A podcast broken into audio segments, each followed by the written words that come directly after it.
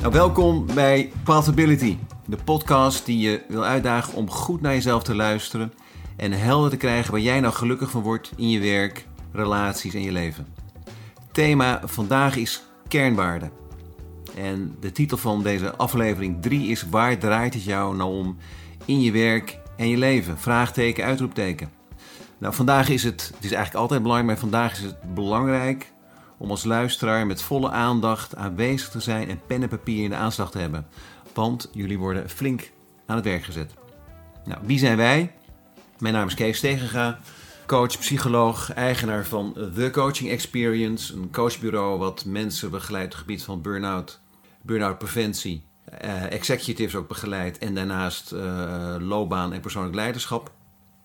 Mijn naam is David Tegenga, zoon van Kees, uh, heb mijn master bedrijfskunde afgelopen zomer afgerond. Daarnaast voetbal ik. Ik uh, werk bij Café Thuis en ik werk bij een voedingssupplementenbedrijf, Virtuoos. En daarvoor beheer ik de social media. Ja. Nou, zoals jullie misschien allemaal weten, hebben we ook altijd de spreuk van de week. En de spreuk van de week is: Je kan een mens niets leren, je kan hem alleen helpen het zelf te ontdekken in zichzelf. Uh, die uitspraak is uh, niet van mij helaas, maar van Galileo Galilei. En David, als je deze uitspraak zo hoort, hè, wat, wat vind jij er dan van? Uh, ik denk dat ik hem zelf nog een tweede keer zou moeten lezen om goed te kunnen begrijpen wat er uiteindelijk wordt gezegd. Nou, je kan een mens niets leren, je kan hem alleen helpen het zelf te ontdekken in zichzelf. Ik ben het hier niet helemaal mee eens, want ik denk dat je een mens daadwerkelijk wel iets kan leren. Maar ik denk wel dat je een mens eerder kunt triggeren om iets in zijn of haar lichaam te activeren. En, ja, en daarmee eigenlijk nieuwe dingen een soort van kan leren. Ja. Die hij misschien al bezit, maar daar niet bewust van is. Ja. Nou, ik vind het wel een hele mooie uitspraak. Want dit is ook eigenlijk waar ik als coach en psycholoog... is, is, is dat het uitgangspunt. Dat mensen eigenlijk alle mogelijkheden in zich hebben om tot verandering te komen. En dat zit allemaal in hen zelf. En als coach is het, eh, en als psycholoog is het een kwestie van mensen helpen om dat naar boven te halen. Of mensen te triggeren om dat naar boven te halen. Dus het zit allemaal in jezelf. Vind ik een mooi uitgangspunt. Uh, wat hebben we gedaan hè, tot nu toe? Even kort overzicht. De eerste aflevering met als titel Wie ben ik in hemelsnaam en wat drijft mij? Dat ging met name over uh, de drijfveer van David McClelland. Mooie voornaam ook. En zijn drijfveer zijn macht, prestatie en relatie. En naar het belang van stilstaan bij wat voor jou de top 3 is in die drijfveren. De tweede aflevering ging over energie. En met name de vier dimensies van energie: fysiek, mentaal, emotioneel en qua betekenisgeving. Uh, hoe kun je ervoor zorgen dat je daar scherper in kunt zijn, hè, door meer bewust te worden ook, en welke stapjes je zelf kunt zetten om dat te realiseren. Nou, vandaag gaat het over kernwaarden kernwaarden. Ja, ik, heb, ik ben zelf vrij visueel ingesteld. Ik heb altijd een beeld erbij. Stel je bent kapitein van je eigen schip. Dan gaat het natuurlijk allereerst om dat je je bestemming scherp hebt. Waar wil ik naartoe? Nou, daar gaan we in een andere aflevering van deze podcast nog aandacht aan besteden. Uh, dus je hebt je bestemming scherp. Van daaruit, hoe wil ik nou eigenlijk die reis ondernemen? Wat is voor mij nou op die reis essentieel? Wat zijn nou mijn waarden? En kernwaarden is dan nog een laagje dieper. Helder, Daaf? Waarden, je hebt natuurlijk waarden in het algemeen. En nou, je kunt wel zeggen dat geluk ontstaat doordat je meer inzicht krijgt in wat belangrijk is in je leven. En daar ook aandacht en ruimte en tijd voor, uh, voor vrij te maken. Algemeen kun je zeggen, we zoeken allemaal naar naar vriendschappen, naar uh, het, het, het mogen stichten van gezin, netwerken, succes te hebben, nieuwe dingen te leren, inspiratie, persoonlijke groei, autonomie, vrijheid, zelfstandigheid, enzovoort, enzovoort. Dat zijn eigenlijk meer de, de waarden die voor heel veel mensen gelden. Er zijn ook waarden als status, imago, erkenning en waardering, en dan met name van de omgeving. En dat zijn waarden die je intrinsiek eigenlijk niet gelukkig gaan maken. Omdat ze je afhankelijk maken van de goedkeuring van anderen. En toch kunnen ze voor jou een hele belangrijke waarde zijn. Dus het is ook goed om daarbij stil te staan. David, waar denk jij aan als je aan kernwaarden denkt? Nou, dan moet ik eerst denken aan core values. Want uh, dat begrip uh, kwam heel vaak bij mij in mijn studie bedrijfskunde naar voren. Ben ik mee doodgegooid. Maar goed, nou, verder zie ik ke- kernwaarden meer als diep gewortelde overtuigingen die ja, eigenlijk bepalen eh, wat jij heel belangrijk vindt. Ja. Punt. Ja. ja, kernwaarden zijn inderdaad diep gewordelde eh, waarden die de kern zijn ook van je identiteit, die voor jou het allerbelangrijkste zijn. En vanuit een negatief perspectief kun je zeggen, als je niet luistert naar je vaak ook onbewust, hè, dat is natuurlijk belangrijk, het is onbewust. Kernwaarden, als je daar niet naar luistert, dan gaat dat schuren. En dat leidt dan tot energieverlies, frustratie, ontevredenheid, overbelasting, burn-out, enzovoort, enzovoort. En ook als je omgeving niet aansluit bij kernwaarden, eh, dan resulteert dat ook in stress en een gevoel van ontevredenheid. Nou, als je dus niet luistert naar je kernwaarden, dan ga je daar last van krijgen, zoals ik net benoemde. En ik moet nou, bijvoorbeeld denken aan eh, een, een, een aantal jaar geleden begeleid ik een advocaten. En die kwam bij mij, die zat een beetje vast. En nou, wat bleek, zij had een eh strafrechtpraktijk.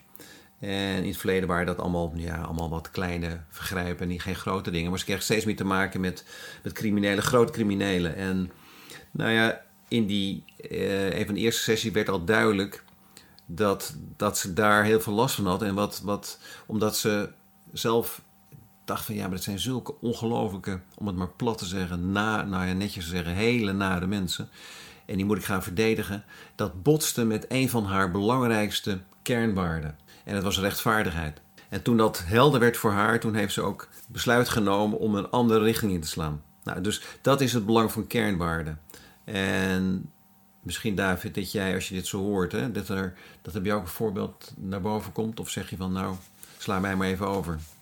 Eh, nou, dan moet denk ik, wat het eerste naar, bij, mij naar boven komt, is dan, denk ik, nou, ik wilde vroeger eh, altijd profvoetballer worden. Als mensen aan mij vroegen, opa's en oma's, eh, vrienden van, ja, wat wil jij worden? Nou, heel, heel graag profvoetballer. Ik speelde op een goed niveau tegen jongens die op dit moment profvoetballer zijn.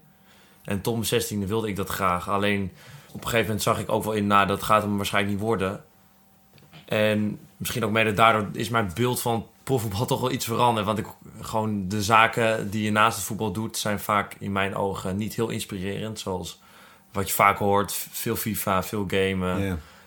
Eh, heel veel vrije tijd en eigenlijk niet heel veel doen. Ja, misschien veel eh, actief zijn op social media, maar naast het voetbal weinig echt dingen ondernemen en misschien nog studeren. Dat, Ja. Ik denk dat de enkeling dat doet.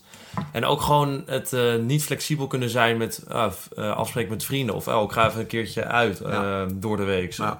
Dat, dat zou ik nu echt niet kunnen missen Ja. eigenlijk. Die vrijheid ook. ja. ja, nou er zijn een aantal kernwaarden in, in of in ieder geval waarden inhoorbaar. Misschien moet ik die even noemen. Nou, de waarden die ik hierin terughoor, David, dat is vrijheid, hè, zelf kunnen bepalen Ja, wat je wil. Variatie, afwisseling.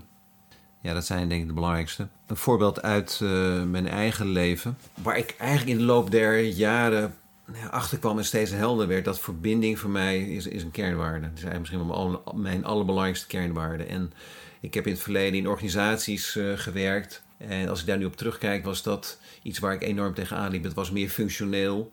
Maar dat er sprake was van verbinding en, en, en dat je had van... hey, we, doen het samen en, er zit een, een goede energie in. Dat ontbrak. En nou ja, nu merk ik ook dat ik daar veel bewuster van ben. En als ik, ja, als ik nog eens in zo'n situatie ben en kom... dan is eigenlijk de eerste vraag eh, die in me opkomt van... hey, ga, wil ik bij deze, met diegene of met deze mensen samenwerken? Heb ik daar verbinding mee, ja of nee? Dus het helpt heel erg om ook keuzes te maken. Ja, dus anders gezegd, je kernwaarden helpen je om eh, helderder te krijgen wat voor jou belangrijk is. Welke carrière past bij jou? Welk leven wil je leiden? Wat is nou voor jou belangrijk in relaties? Ja, waar je energie vandaan Ja. haalt. En hoe kan ik gelukkig in het leven staan? Nou, belangrijk is nou, hoe kom ik, of hoe komen jullie en wij nou eigenlijk erachter wat je kernwaarden zijn? En belangrijk is, het is, het is niet even kat in bakkie. Dat is echt even stilstaan eh, bij jezelf. En, en eh, we gaan het aan de hand van een aantal eh, manieren doen. Van twee manieren. En het is ook een organisch proces. Als ik terugkijk naar een aantal jaar geleden en nu is er ook... Ja, kernwaarden zijn wel min of meer vast. Maar toch zit daar wel nog beweging in. Gelukkig maar, zou, zou ik bijna zeggen.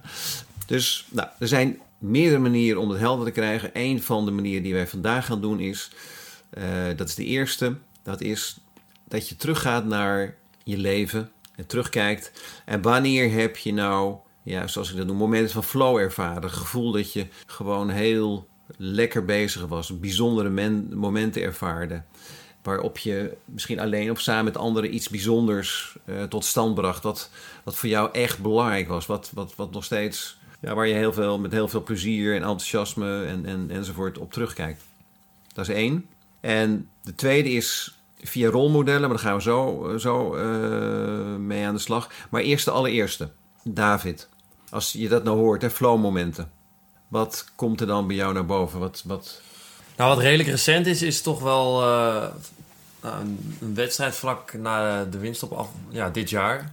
Stonden, op dat moment stonden we 2 en achter, speelden gewoon een slechte wedstrijd. Zelf speelde ik ook niet goed. Uh, toch wist ik ervoor te zorgen dat we toch weer iets meer vertrouwen kregen in, dat we de wedstrijd konden winnen door de 2-2 binnen te schieten. En daardoor merkte ik toch wel dat er in het team weer een soort nieuwe energie kwam van... We moeten deze wedstrijd winnen. Op dat moment hadden we volgens mij vijf keer op rij gewonnen. Uh, waren nog steeds in de race voor een periodetitel. En nou, wie weet op dat moment meer. Komen we op een gegeven moment weer achter. En vlak voor tijd krijgen we een penalty. Echt, volgens mij was het de 89e minuut. En ik, ga, ik neem mijn verantwoordelijkheid. En ik, ik wil die penalty nemen. Ik neem hem. En vervolgens krijg ik te horen van hij moet over. Want een teamgenoot liep te vroeg in. En vervolgens schiet ik hem daarna gewoon koeltjes binnen, 3-3. Vervolgens krijgen wij drie minuten later nog een penalty. Ja, die laat ik dan dat met iemand anders nemen. Die scoort hem. En uh, nou, na de wedstrijd natuurlijk zijn we allemaal door dolle heen. En hartstikke blij dat we die wedstrijd, hoe moeizaam ook, toch nog uh, eruit is te slepen. En uiteindelijk zijn waar we nu zijn.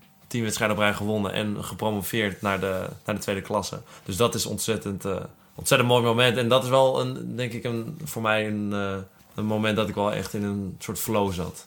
Ja, en... en, dat je dus iedereen op kan zwepen ook.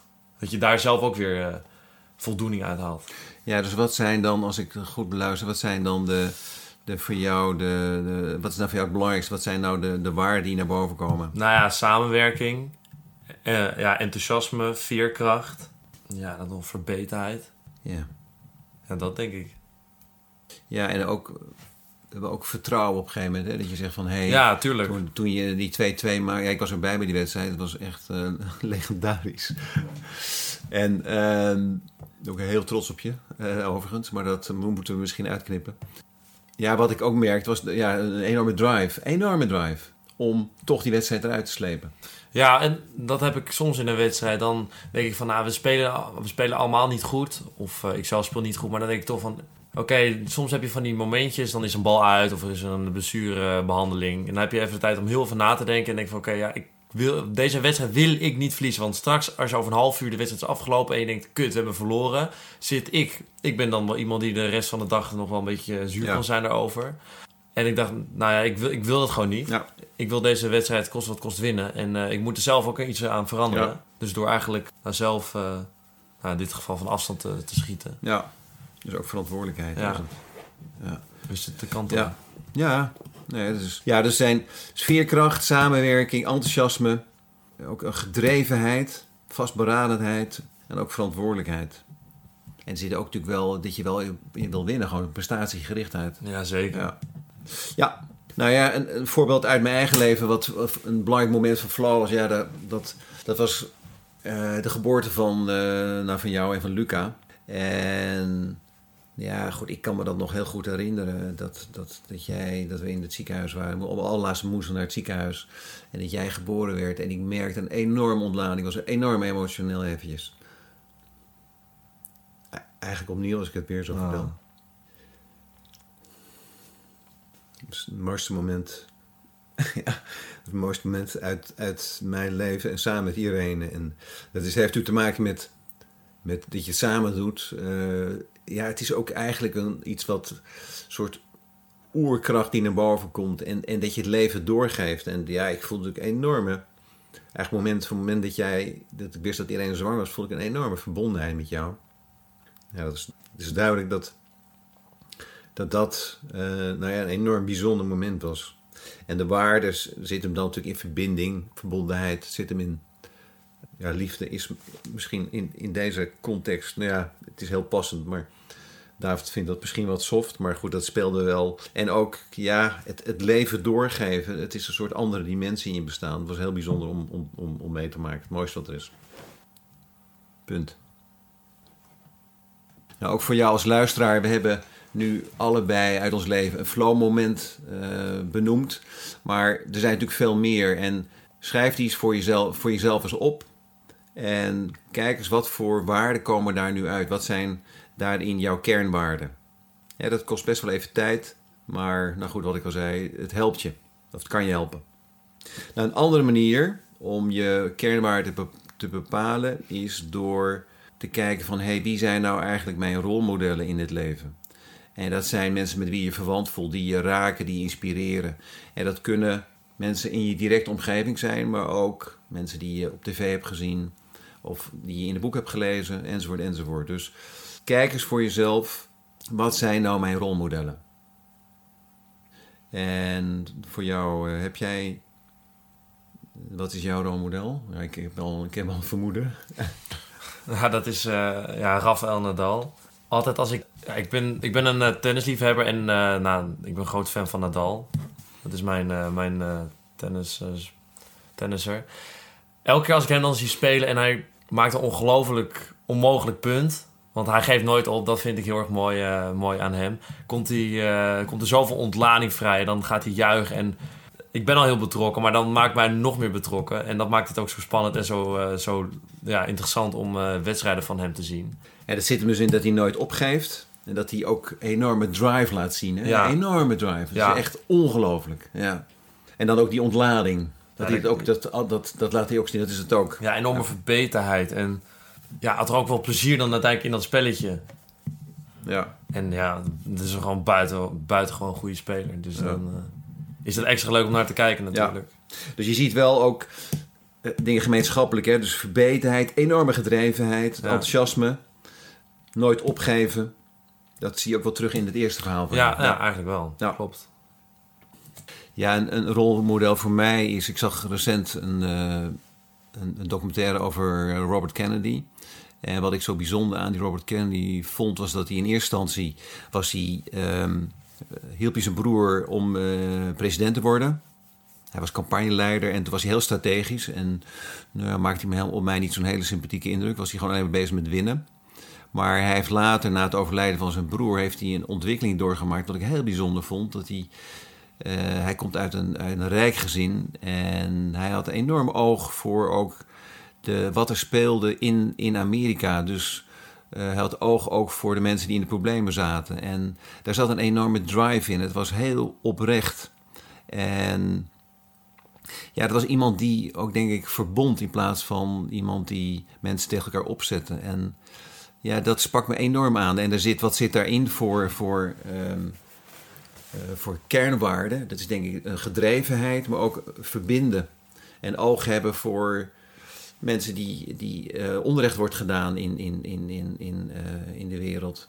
En dat gaat ook over rechtvaardigheid. Dus ik denk, verbinden en rechtvaardigheid zijn hier de belangrijkste waarden die naar boven komen. Dat zijn kernwaarden, die herken ik ook. Ja, verbinding komt net al terug. Ja, klopt.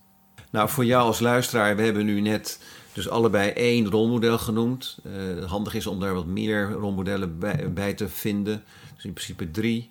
En dan kun je daar aan de hand daarvan kijken van hé, hey, wat zijn nou de belangrijkste waarden? En vaak zitten er ook overlappende waarden in.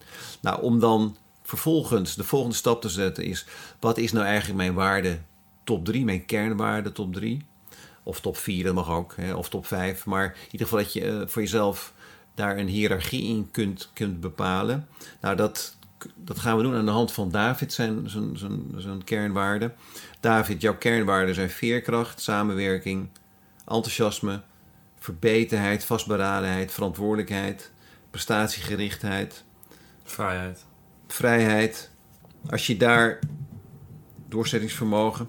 Uh, dat zijn er al best wel veel, hè? Dat zijn er, nou ja, bijna... Ja, sommige lijken misschien een beetje op elkaar.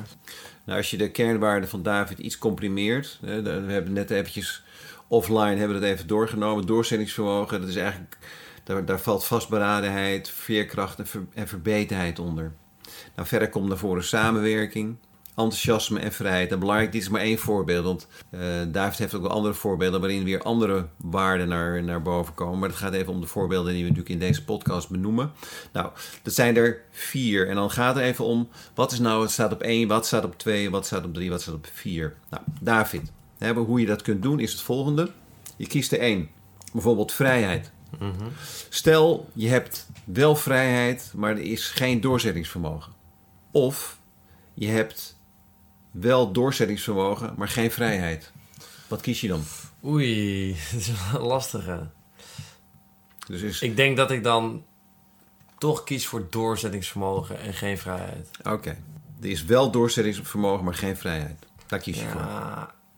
Ja, nou, ik twijfel heel Ik vind het heel, eigenlijk heel erg lastig om ja. dus Ik dus vind het een beetje tegenover elkaar uh, Die twee, ja, ik, dit, dit, het helpt om het heel scherp tegenover elkaar te zetten. En soms is het ook niet helder, dat geeft ook niet. Dan kun je ze op, op dezelfde plek zetten. Nou, stel dat het is... Hè, dus deze twee is niet heel helder, maar als je... Nou, een, licht, een hele lichte voorkeur voor doorzettingsvermogen. Maar stel, er is dus wel doorzettingsvermogen en geen samenwerking. Of er is wel samenwerking, maar geen doorzettingsvermogen. Wat kies je dan? Ah, doorzettingsvermogen. Doorzettingsvermogen. En geen samenwerking. Oké, en die staat op één. En stel er is doorzettingsvermogen, maar geen enthousiasme. Of er is wel enthousiasme, maar geen doorzettingsvermogen. Nou, dan ga ik toch wel voor wel enthousiasme, maar geen doorzettingsvermogen. Dus enthousiasme staat op één.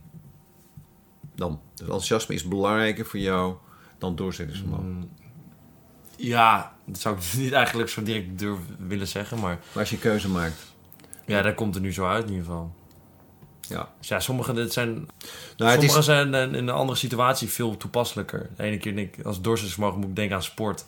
En enthousiasme denk ik ook van juist met vrienden leuke dingen doen. En ik vind dat je die dingen niet hoeft te scheiden, want dat kun je allebei doen. Dat is meer een beetje hoe ik er ook denk. Ja. Ja, kernwaarden zijn minder gevoelig voor contexten, maar ik, ik kan me ook wel iets voorstellen dat het nog wel, dat het nog wel uitmaakt ook in welke situatie dat is. Nou, dan hebben we nog dus hebben we in principe eventjes, even voor de, voor de, voor de, voor de eenvoud. Dus één enthousiasme, twee doorzettingsvermogen. Mhm. Maar stel je hebt wel samenwerking, maar geen vrijheid. Of je hebt wel vrijheid, maar geen samenwerking. Dan zou ik kiezen wel samenwerken, geen vrijheid. Dus wel samenwerking, oké. Dus op drie staat samenwerken, op vier vrijheid. Dat is eventjes aan de hand van één voorbeeld nu jouw belangrijkste waarde, jouw kernwaarde. Ja. Enthousiasme 1, doorzettingsvermogen 2, samenwerking op 3 en vrijheid op 4. Klopt? Ja, ja. Nou, voor alle duidelijkheid is natuurlijk, dit is uh, een goede manier om helder te krijgen wat nou voor jou op 1, 2 en 3 staat. Dat is ook, nou wat ik al zei, dit is niet iets wat je zo even doet. Neem je daar, daar echt de tijd voor. En dat zit hem ook vaak in woorden. Het is, voor de een is een, uh, heeft een woord uh, wel een bepaalde betekenis en voor de ander juist weer niet. Dus check voor jezelf welke woorden passen daar nou bij. Nou, het is natuurlijk niet de makkelijkste oefening, dat, uh, dat beseffen wij ook. En dat geeft ook niet als je er nog niet helemaal uitkomt. Het is gewoon belangrijk om jezelf regelmatig die vraag te stellen. Wat is nou belangrijk voor mij? En ook in momenten de komende tijd waar je je heel geïnspireerd voelt of heel fijn voelt, dat je voor jezelf checkt, hé, hey, waar zit hem dan nou in? Wat is nou voor mij hier echt belangrijk? Ja, of als je ja, twijfelt of je iets moet doen of niet. Uh, dat je dan uh, terughaalt van hey, wat zijn voor mij de belangrijkste kernwaarden, of in ieder geval wat zijn mijn kernwaarden. En dat je dus niet laat leiden door wat anderen het liefst op dat moment van jou verwachten. Ja. Dus dat je uiteindelijk gewoon naar jezelf luistert, dat je daardoor uiteindelijk ook beter of gelukkiger voelt. Ja. Want dat wil je natuurlijk uiteindelijk. Ja, mooi. Goed gezegd. Bedankt voor jullie aandacht. Dit was een emotionele aflevering, toch wel. Waarin een aantal traantjes zijn weggepikt. Ja, klopt. Maar dat is ook vaak een signaal dat daar uh, op een dieper niveau een belangrijke waarde ligt. Ja, en zelfs een, uh, een psycholoog die, die heeft emoties natuurlijk. ik ben mens, gelukkig. Ja. Mochten jullie dit onderwerp nog wat verder uit willen diepen, dan kan dat natuurlijk ook om dat samen te doen. Als je samen luistert, kun je elkaar ook helpen op dit gebied en ook stimuleren. Mocht je vragen hebben over dit onderwerp of bepaalde zaken behandeld wil zien worden, dan kun je me altijd mailen op case@coachingexperience.nl. Pathability is er over twee weken weer met een aflevering over stress, altijd stress. Een buitengewoon interessante aflevering met een deskundige. En die gaat heel veel vertellen over het effect van stress op je hersenen, op je lichaam. Mis het niet. Graag tot de volgende keer.